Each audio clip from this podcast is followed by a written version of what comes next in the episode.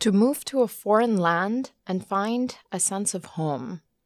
This is one of the paradoxes my guest Farid Azfar and I breach in this episode. I found myself surprised by how this conversation, drawing on the Karachi and Pakistan of today and the Karachi and Pakistan of colonial times, turned out to be so revitalizing in its affirmation of community. Farid Azfar is the Associate Professor of History at Swarthmore College. His work has been published in various academic journals, and he has taught courses on subjects including the Enlightenment, the East India Company, and Victorian London. He recently brought together artists and academics across India, Pakistan, and Bangladesh in a project entitled A Tale of Three Rivers. There's no way that a place like Karachi could have ever survived without extremely powerful bonds of charity and neighborliness, not just the Edhis, but like, you know, the the assumption that you have to take care of people around you. I'm Maria Mohammed, and this is Goldfinch.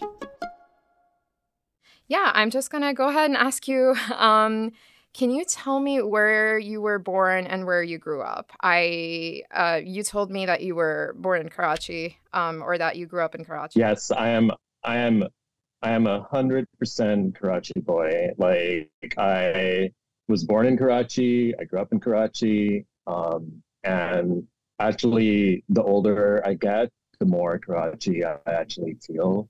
Mm-hmm. Um, the more, despite or because of everything that's happening in Karachi, despite the constant carnival of catastrophe, maybe because of it, it just feels more and more like home. And I feel a kind of comfort there that I don't anywhere else because it's and it's it's kind of you know for me it's um, surprising because like many other people in Karachi, I spent much of my first 18 years just wanting to leave or not wanting not out of not like not loving Karachi as a place, but you know just having the idea that you know adulthood would happen after I left and went to the quote unquote West. Yeah. But I grew up in Karachi. My parents were Muhajir, which you know what that means, but for your listeners, is the people who came over, Muslims who migrated from what was then India to what became Pakistan in 1947. So my grandparents were, my grandparents actually, in some sense, would have bought for me to say that I'm from Karachi because the idea was that I was a Mahajir. I was from the UP right. that that was really where I was really from, and that Karachi was just this place that they happened to be living in. But my work is now actually going is I'm the project that I'm starting is about Karachi. So it is um, you know uh, you know the it is very much uh, central to um, even the the kinds of questions that um, I find interesting about other places which was not the case for a lot of the time that I was um, in academia right. until recently. Um, yeah, I that's so interesting to me. I I am I'm very aware of like I I'm not a Muhajir personally, and my parents are Punjabi, um, and they're from the Pakistani mm. side of Punjab, but uh, I was definitely in Karachi in particular. There's a huge Muhajir community, and there's such a strong yeah. sense of what being a Muhajir means. And I kind of want to yeah. draw on what you mentioned, like how life would start when you would go to the West. Um, a feeling yeah. that I very much resonate with. I'm curious to know when did you first go to the U.S. and what was that experience like for you? Well, actually, the first time I came was for a week in 1984 which was because my mother and I was it was actually kind of exciting. I was taken out of school for the last month of second grade um, because of the not exciting reason being that my grandfather was having a bypass. But for me, as a six year old, I was like, wow, how am I getting away with this? And then my aunt had just moved to uh, New York because uh, her husband had just passed away and she was working at the UN and she said, just come to New York for a week. Mm-hmm. So um, I did in 1984 and then I didn't come back again until 1994. And since then, I have been more or less continuously living in the States, although I did spend a year in Pakistan uh, after the year after I graduated, not the immediately following year, because immediately following year I was doing my quote unquote practical training. Right. But it was the subsequent year that I went back and I lived in Pakistan for a year. But other than that, I've I've been in the States since '94. Um, when I first came to the US, I remember being just particularly excited by the yellow school bus that I had seen in a lot of Yeah, cartoons and um, in yeah. TV shows. And I'm curious to know um, if you had similar experiences and what those were like for you, if it lived up to the kind of image that that you saw fit in in the culture that we are immersed in in this weird sort of uh, hybrid space in in Pakistan where um, there's like so much Western culture. I uh, I'm not sure what that was like in your childhood. You're way too young for this, probably to even know, but you might have seen memes about Star TV, right? Like that was the in 1991 they there was a that was the first inroads of cable television into Pakistan.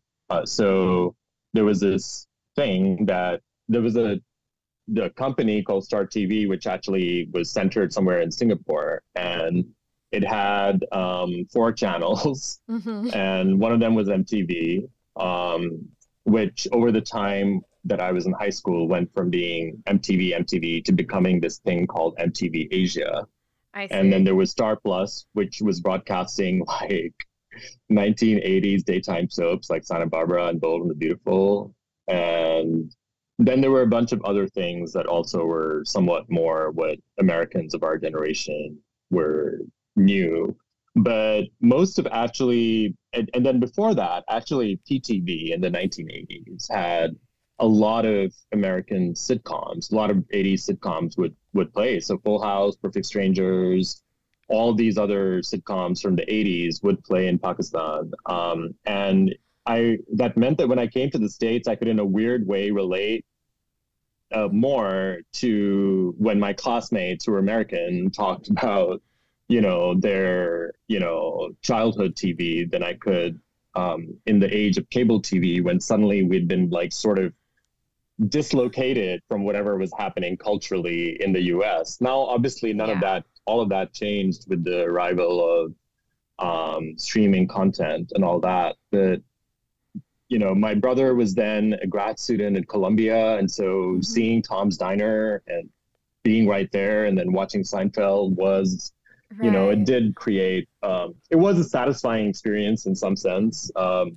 to be, to feel, um, not feel like a complete outsider. And it's interesting how much my references to that are about popular cultural events. I mean, that was also when OJ was happening. So, like, it was, I think the trial had started the year, my senior year in high school, and hmm then concluded my my first year in the US. And I was just, I mean, back in the mid 90s, people from Pakistan were not, we were a non entity. Like, people didn't have good or bad ideas about us. We were just international. We could be from anywhere and it would make no difference. At the same time, and this is going to be a very, very controversial statement, I think in some ways, coming from Pakistan, Pakistan is like a is, is a good country to migrate to the US from because actually they're very similar. There's like many similarities in terms of, you know, how people speak about um, corruption and how people talk about the the there's a combination I I mean the thing that I miss about the US is when I'm gone is exactly the same as the thing I miss about Pakistan, which is like a certain kind of warmth Mm, that you get in a really screwed up society. There's like a certain, you know, a certain kind of intimacy, a certain kind of way that people will talk to you at the bus stop, or there's a connection there that I, you know, especially when it, I would fly sometimes from these really shiny airports in like Tokyo or Singapore, or flying from Amsterdam, and then you arrive in New York, and it's like, right. at least back then, wasn't that different from Karachi Airport. It was like the paint is kind of peeling off the walls, nobody's in a line. and um, now, you know, in my in much older, I'm like, yeah, well, I mean, I guess there were both settler colonies. So, you know, I mean, Pakistan was not technically a settler colony, but it was, it, you know, it had so many of the different issues that we have, um, so many of the ways that memes can translate so easily, and that Pakistanis can be enraptured or and have the particular combination of curiosity and schadenfreude they have towards the U.S. are a product of what is actually a shared history. I, I listened to your first collection um speech, which you probably Oh my God, yeah. yeah from a million years ago um and i particularly appreciate the way in which your mind like draws connections and in all of these and i feel like that's that's something special perhaps about historians or people who look at like just things that happened centuries ago, mil- sometimes millennia ago, and they see these like similarities in in in societies, but like also in in us in the human enterprise, and how um that uh that can be so relevant. There there's the things that are so timeless, and I I was thinking. I have so many thoughts about what you said, but when you said about when you talked about Tom's Diner, that reminded me very much of when I came to the US and the first time I went to a diner and it felt like it, I felt so at home, like I knew exactly where everything was and um hmm it's it, it's such a it's such an interesting experience. Um to have that kind of displacement i'm i'm not sure like it, it really did feel like i had a lot in common with the people who are here perhaps more than i do with my own mother and i'm curious to know if Yeah. that is uh like how that's like for you Yeah. I mean, when I go back, um, I'm instantly read as an outsider, mm, and that means that I'm treated better than everyone who's not an outsider. And my Urdu is actually pretty good. Um, I mean, it's as good as, you know, a lot of people in Karachi's Urdu is good, but yeah it doesn't make a difference because I present as someone who has lived abroad. And in, especially right now in Pakistan, it's like there's the the things that have been happening in the last two years, like going back has has created, you know, there's like a different experience with the economy collapsing yeah and the way that Karachi was always a place with like really outspoken store assistants, right? Like you couldn't mess around with the with the clerks in the stores because you were in Karachi. It didn't matter who you were or where you were coming from. There was like a certain kind of repartee and a certain kind of equality that whatever whatever whatever way, way we want to call it that that I always loved about it. And what kind of disturbed me in the last couple of times going back was a deference um, from people in stores, people in other places that um, comes from the fact that people need money. People, there's all kinds of socioeconomic crises unraveling every day. There were famine was raising its specter this summer, and so that I mean that particular fact, which isn't about me in Pakistan necessarily, but about something that is shaping the history of the nation at large, does very much very much make me reflect on my privileged relationship to the place now. right Um, I mean, my relationship was probably also privileged like five years ago, but it was, I didn't feel like I had to tiptoe mm, or, you know, that I had to calibrate my weight in the way that I do now. mm, And at the same time, there's all kinds of new things and new exciting discussions that are happening in Pakistan. I mean, at Habib, but then also, I mean, I was in, in this last trip that I was back in, there was this, you know, this seminar on decolonization at the State Bank Museum of Pakistan. I mean, none of those things would have made any sense to anyone like 10 mm, years ago. And a lot of these are that that that it isn't just a conversation that um, is an elite conversation um, that there are all kinds of new movements uh, that are causing alarm and violence from the orthodox elements in our society and right there are changes in uh, that are um, exciting and deeply, deeply satisfying to be witness to and part of. Um, and but there's you know the the difference is always there, right? It's like I mean, it's like you come here and you read news about home, and then your American friends might, in a very well-intentioned way, ask you if yeah. you've heard whatever About happened back floods, home, and you're yeah. like, or the the you're like the vote of no confidence or things like that. the vote of no confidence, or you know, like it's like you're like, yeah, that happened, and by the way, like seven other things happened last week, and that are not worthy of news coverage in the West. Like, why is this like the one thing that has like taken up? But then also, you know, people asking you to explain, to stand in for your country, and you know, we have as Karachiites, very conflicted relationships to where we're from, and that conflict is deeply tied to love, but also to a certain kind of pain that comes with love. Like you don't feel that pain if you don't feel the love, and then you're being asked to explain it to an outside person. It can, you know, it can cause a lot of stress. And uh, going back is always it doesn't matter how how long I grew up there or how many times I've been there in the last four years. It's always just a relief to see the place as the place that I know and not, you know, whatever has been in the soundbite.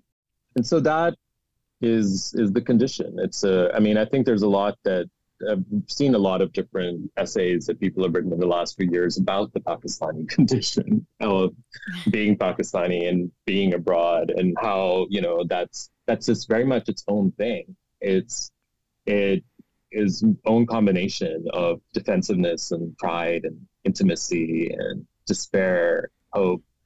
Yeah. Uh, I think you you touched on very eloquently um, the kind the simultaneous sense of tragedy. I think in particularly these past few years, the the last time I went to Pakistan, it was such a a, a horrible kind of reverse culture shock that I hadn't quite experienced in the times before because it was it seemed to be hotter than I could I had ever remembered Mhm. it as. It seemed to be poorer than I had ever experienced Yeah. it. Um, and it's just uh, also talking to my sister, my sister who um, lived in Pakistan her entire life and then recently moved to Dubai with her husband.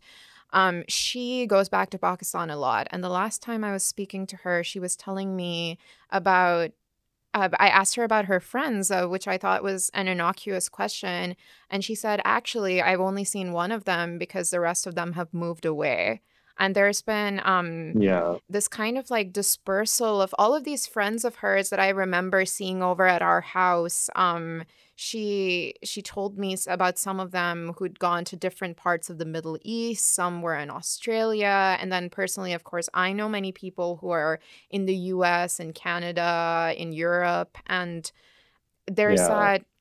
So there's a sense of tragedy and heartbreak from that, but then there's also Yeah. The you know like uh seeing the the sessions that Habib has been hosting the on the post-colonial higher education conference I really don't remember that when I was when I was younger I that kind of like hope and and heartbreak is a particularly interesting place to be um and Yeah, and it's I mean it's a young it's one of the youngest countries in the world, right? So like the fact that this is happening amongst the youth is so promising that these conversations are starting to happen and not just in academic spheres, but in places like LinkedIn or Instagram or you know like that there is this kind of discussion of what went wrong that actually is going to be more penetrating because it's going to go back into the not just the colonial roots but also the pre-colonial roots of the place that becomes Pakistan. But as for your friends leaving and all that, I totally resonate with that. It was for me, I mean, I remember in 1999, which was the summer of the nuclear tests, was when I Mm. went back after my practical training to Pakistan and everyone had gone. Karachi seemed like a ghost town. Mm.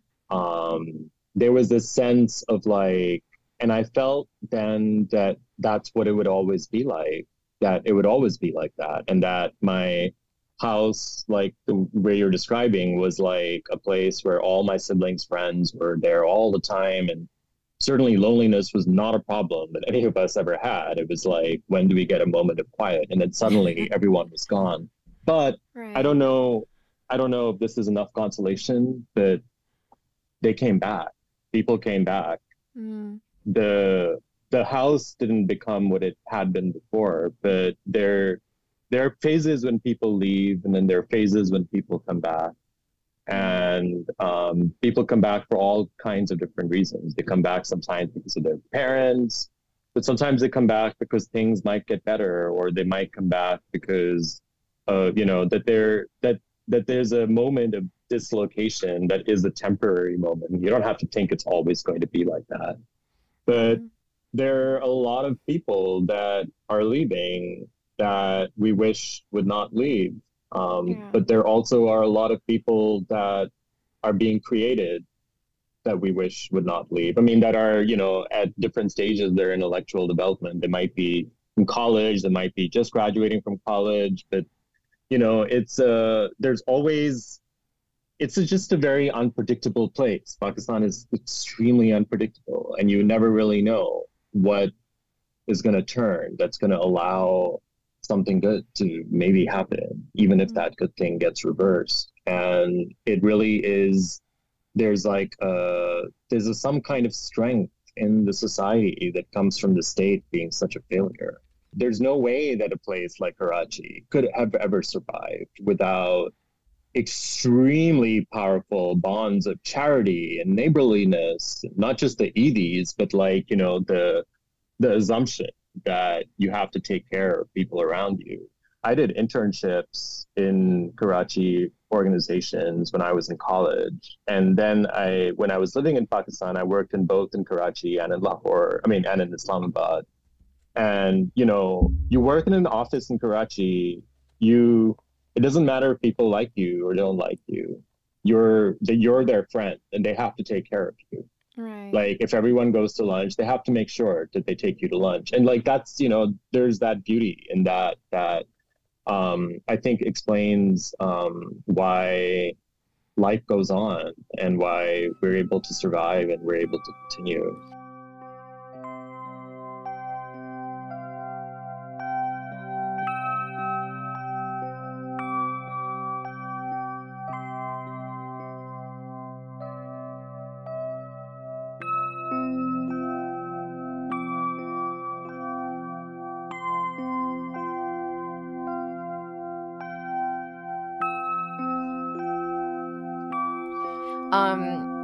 The first uh, you spoke to the class of 2018 and first collection in 2014, and I listened to that, and um, it was um, I, I'm I don't expect you to remember it, but I will say that uh, you talked about internet trolls, but also trolls more broadly, and the the the thing that you said that reminded me was about how like how you talked about how Karachi functions on these these acts of kindness, and you talked a lot about anonymous acts of kindness, and you said um, mm. this thing in particular. You said the last few days, getting around Philadelphia in crutches, I learned a lot about the kindness of strangers, and you refer to these people as good trolls.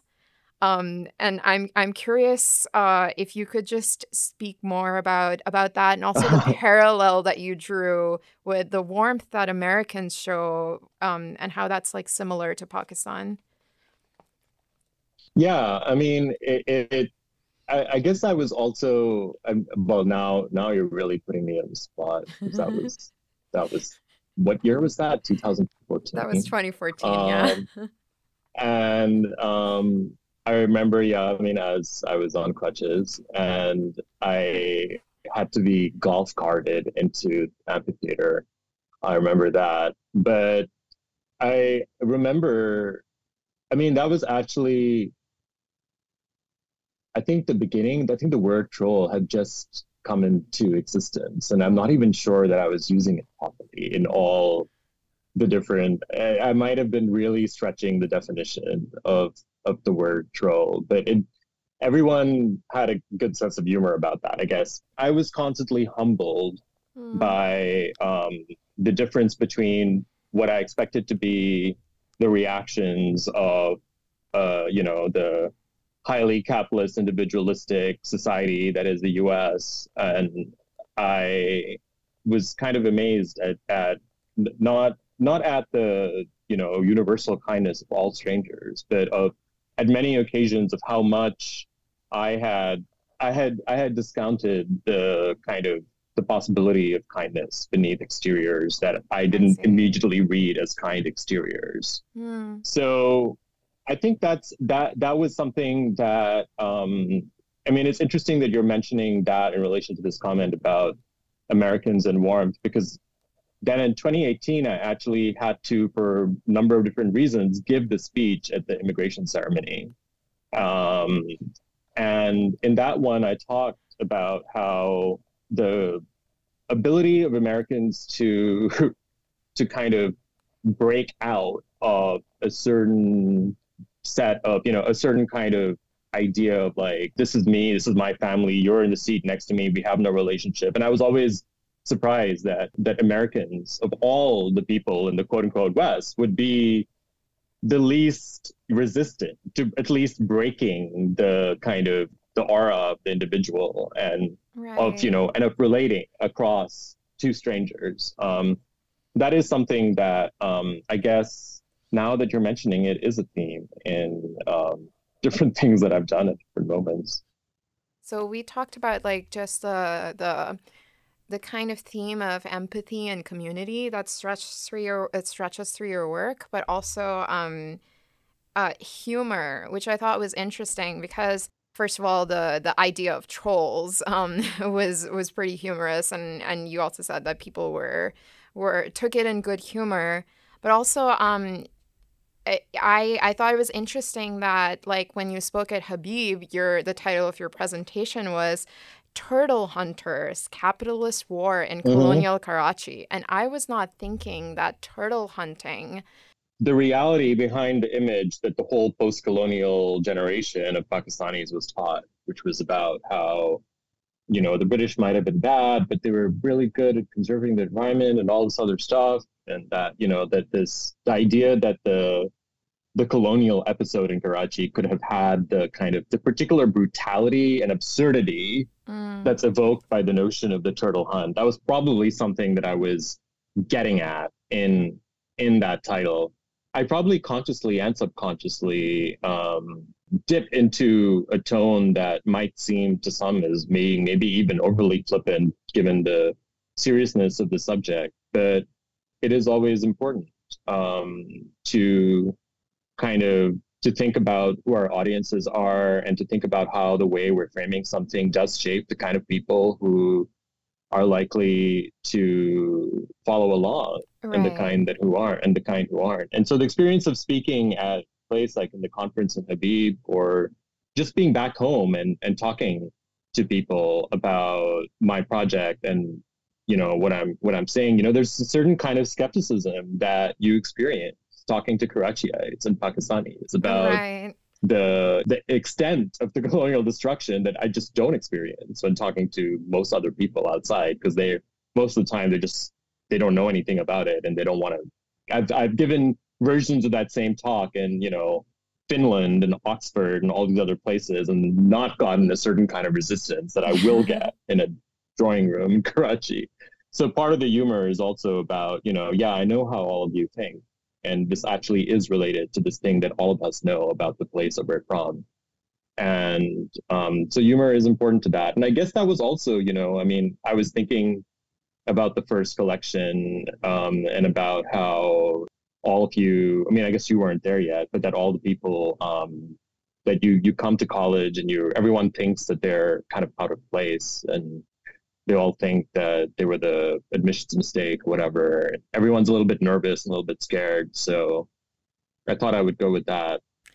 Uh, I want to shift gears a little bit. Uh, there's uh, I want I want to talk to you particularly because um, you know you've done all of this work on Karachi, but also you've done work on um, these really complicated intersectional issues, and I uh, the the the line that you drew, the connection between um, colonialism and climate change, and I believe I remember you saying talking in the Habib conference about how Karachi is going to be affected by climate change. Something certainly that I um, or is already being affected by climate change, and I'm I'm curious to know. Um, uh, the about the project that you did or that you are doing. I'm not sure if it's ongoing. The Tale of Three Rivers. Um, Mhm. if you could talk a little bit about that, like because I thought it Sure, was yeah. so fascinating that you kind of um, that you're working in collaboration with these people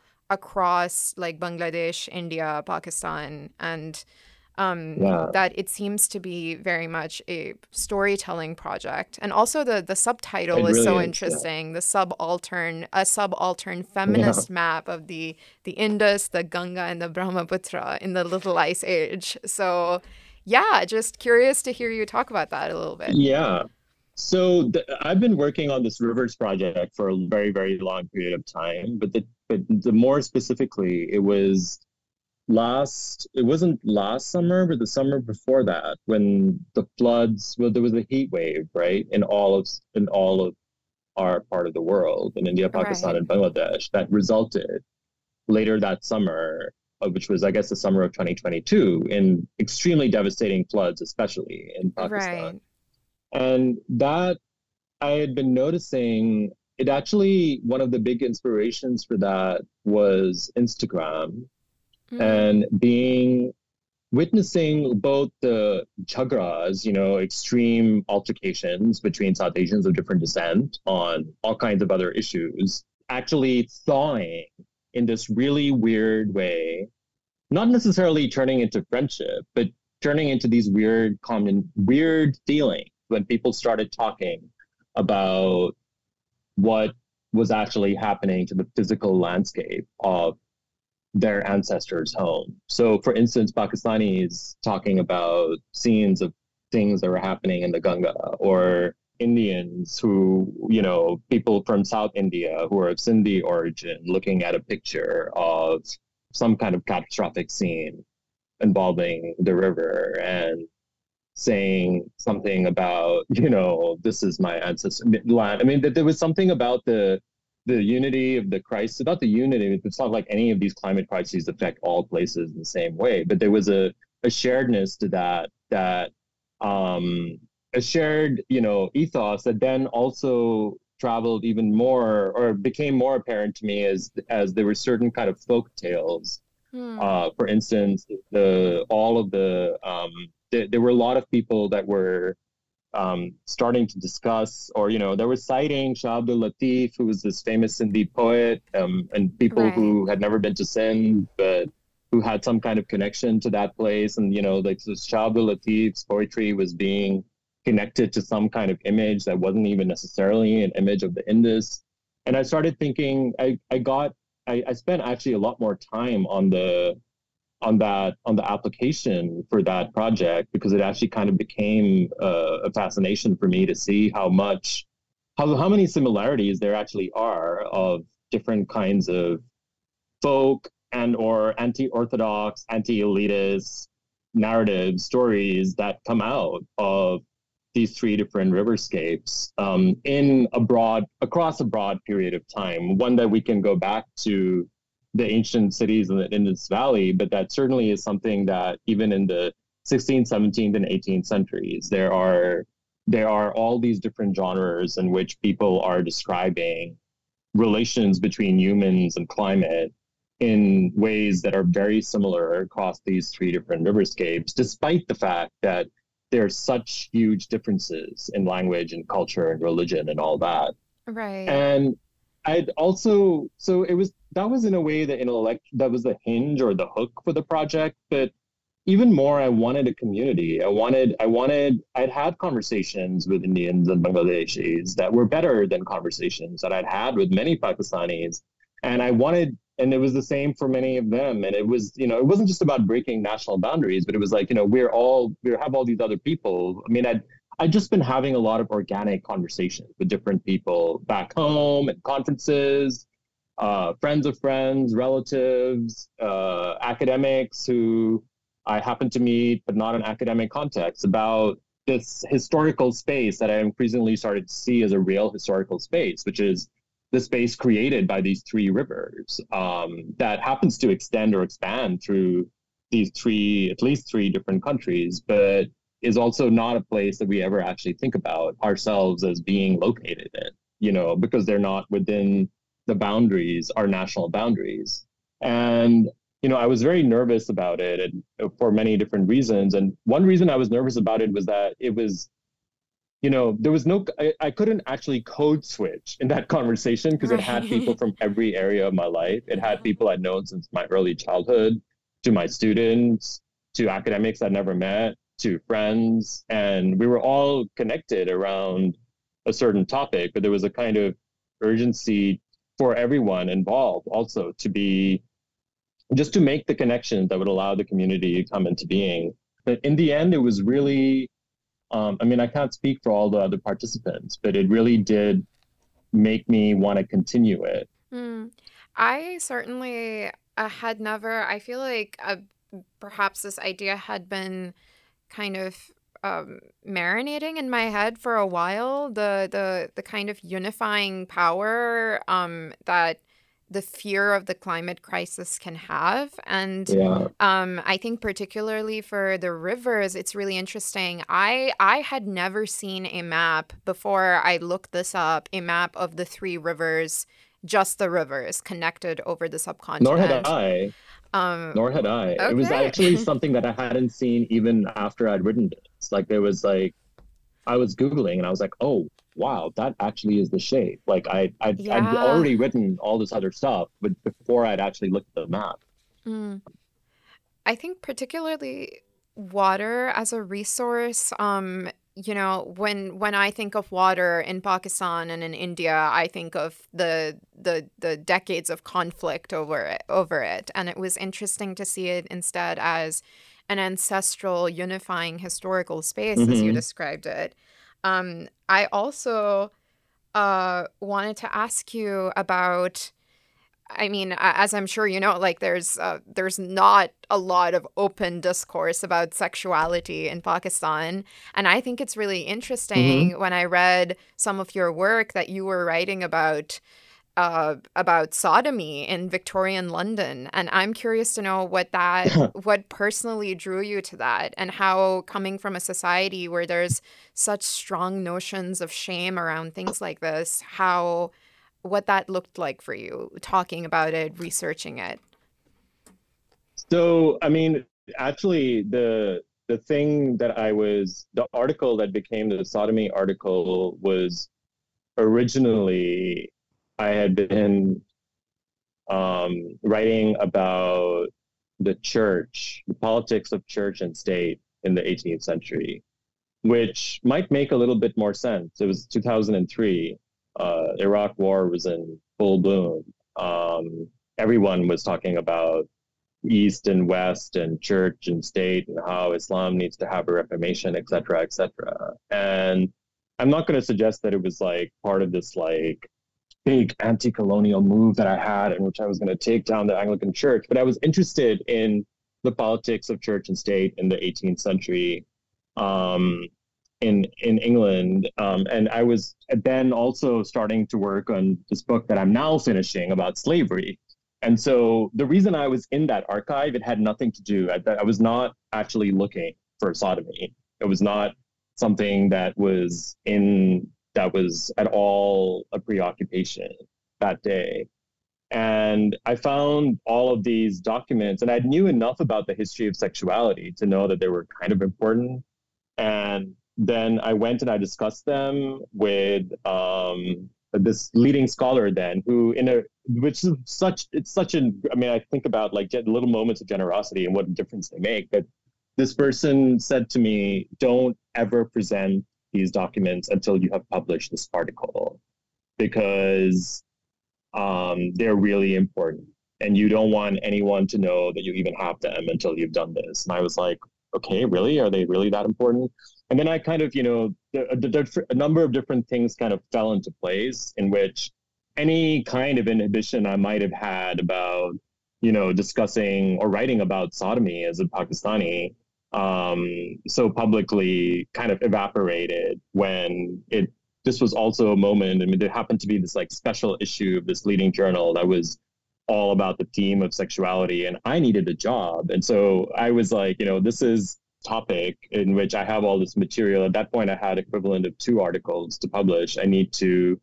really kind of dive into it. But actually, until you just mentioned it, I had completely forgotten that there ever had been any any inhibition mm. um, back then. That there there was there was a moment uh, when I first started grad school where I think I could have gone more into the histories of sexuality, where there probably was some form of like it's actually a post-colonial shame specific to upper middle class English speaking elite Pakistanis around sexuality. They have a certain kind of shame that nobody else in society actually has around not just sodomy, but the whole subject of sexuality.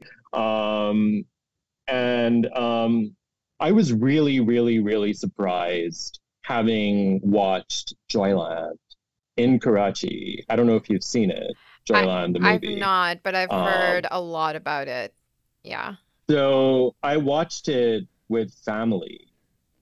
And then I had multiple conversations about that movie with multiple members of my family that I never, ever in my wildest dreams imagined I'd be discussing transness and, you know, different kinds of relationships between uh, people that are not authorized in our society but I keep, for me, people keep asking. I mean, Americans are always like, "Oh, what is it like being home for you?" And I'm like, actually, the biggest problem that I mean, the biggest challenge I have with being home is like the rigidity and extremity of class relations, mm. and how much how much that's just taken for granted. Um, how much how much that that's actually something that I find much much more intolerable the more I go back. And I do remember someone saying once when I wrote that that now that I've published this article, I could never run for office in Pakistan. I was like, well, that that settles that because that was not in my list of intentions. I wanted to just ask you about one particular thing, and then we can we can wrap up. Um, I uh, so you talk a lot about shame, um, of course, and like uh, sodomy in Victorian London. Shame mm-hmm. is an important uh, plays an important role. And when I read about uh, what you say, when I was reading what you say about that, um, you, it, there's a particular quote. You say in 1756, Bristolite Emanuel Collins would attack sodomites by evoking their shamelessness. Undaunted and upright, they crowd our public walks, unawed by guilt and unappalled by the fear of any impeachment. Um, when I read this, I was so I was it just seems so shockingly similar to what people I had I'd heard. Uh, mm-hmm. Just how mm-hmm. people in Pakistan talk about the Aurat March or the Women's March for exactly, the yeah. So yeah. I I thought that was really so, interesting. I mean, I mean, to continue what I was trying to say about Joyland also is that, like, you know, I mean, I think that you could look at the repealing of or the attempted repeal by the Sharia court of the Transgender Act as like a sign of society going just back but I think it's important to know that that repeal is also a reaction to Joyland and the Aurat March and the Climate March and everything that that represents. That we are and always have been a very, very complex, conflicted society. And I think that, I mean, I think that I'd never actually thought about it until this, until this interview, that I do think that the, both those sodomy pieces were reckoning with not just the conservatism of Pakistan, but the the dynamics right? The the way that you know a certain kind of stridency or openness always leads to a kind of really extreme backlash that and then that backlash becomes the only thing that stays in the public eye so people don't people are then surprised when there's another Aurat march or there's a new kind of march or maybe there's a march that is too ambitious but that there's a there's this constant kind of back and forth between in which the the kind of the, the breakdown of a certain kind of social structure, which is happening all over Pakistan, creates um, an anxiety that then becomes manifested in uh, a fear of a complete upturning of everything that makes um, stability possible. Right. And this is in a society in Pakistan where everyone, man or woman, is made to feel, not everyone, but most people, you know, have a very clear, there's like getting married is, it, it, it's something that you do for your parents and you do for society. And it's part of this, you know, that society depends on you getting married, not just you and your relationship to the parents. And that in the case of the reactions to sodomy, there was also uh, in in the kind of um, in the moment when a lot of these discussions were happening in the middle of the 18th century, there were many forces that are in the background to that article that I didn't really discuss them, but I actually happened to have reread it once recently and been like, so many of the discussions, so many of the problems that are being discussed here are problems that are specific to this vastly expanding imperial state in which the structure of the family is collapsing for many, many reasons. Right. Not that, you know, the the existence of, you know, sexually autonomous women or men presenting as homosexuals is is just one little part of that. And I think that it's very similar in Pakistan that, you know, the the Aurat March can exist in a way because so many because this is because we're not you know we're not an authoritarian state as i keep saying to people and people are like what do you mean? And i'm like no we're we're we might be a failed state by some criteria but or a failing state but we're not the state that's authoritarian in that sense. And uh, i think that um, my uh, you know that that it's not like i looked to london for answers to questions about uh, the society that I grew up in, but I think I was naturally attracted to certain kind of dynamic, a certain kind of push and pull, action and reaction that just made sense to me coming from that society. And of course, if you go deeper into it, I mean, like, I, it is quite interesting to think. I mean, like, 18th century English sermons really did help me understand my grandparents because they were literally brought up by these Anglican priests in different stages of all their different lives. And they had, like, you know, very similar ideas of like you should always be active and you should never be unemployed or you'll become an idle lout and then you'll go to jail and there'll be shame in the whole family you know? There's there was like there really was that was unexpected. It wasn't something that i was looking for when looking at those different dynamics and those different discussions but it is um it it is um interesting what you're what you're pointing out. I hadn't thought about i hadn't thought about that. So it speaks to your exceptional skills as an interviewer. Oh my goodness. I uh well, I really appreciate um uh you being willing to kind of dive into all of your work um and also so many of your life experiences. I think this has been a fascinating conversation. Um I uh yeah, I think um it's just uh, what you just talked about like speaks to the kind of the timelessness of certain things, which is why I feel so fascinated by history um, as a discipline, but also like just seeing how the world around us is constructed and narr- with narratives. Yeah. Um, I mean, that was that was something that like I remember. It, I also went to a class at Habib, um, and I attended. I audited, or I mean, I sat in a, on a class, and you know, there were like there was a discussion. Uh, I think we were discussing. They were like teaching Frantz Fanon and discussing Fanon, and oh yeah, they were talking about debt and climate and reparations, and it was just like the the instinctual insight that all the students at Habib had about like the way that power works and the difference between the reality and perception, combined with a certain sense of humor, Karachi sense of humor about how powerful people are was really inspiring for me to see because it was there was that sense that you know of and and there was also that was combined with the kind of humility in which you know students came up to me and asked me things like are we as good as students at your institution? And i'm like yes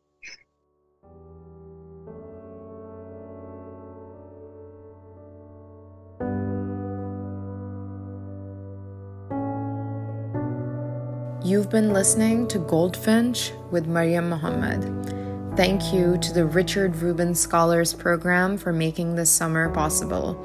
You can find more information on the podcast and on this episode on my website, mariammohammed.domains.swarthmore.edu.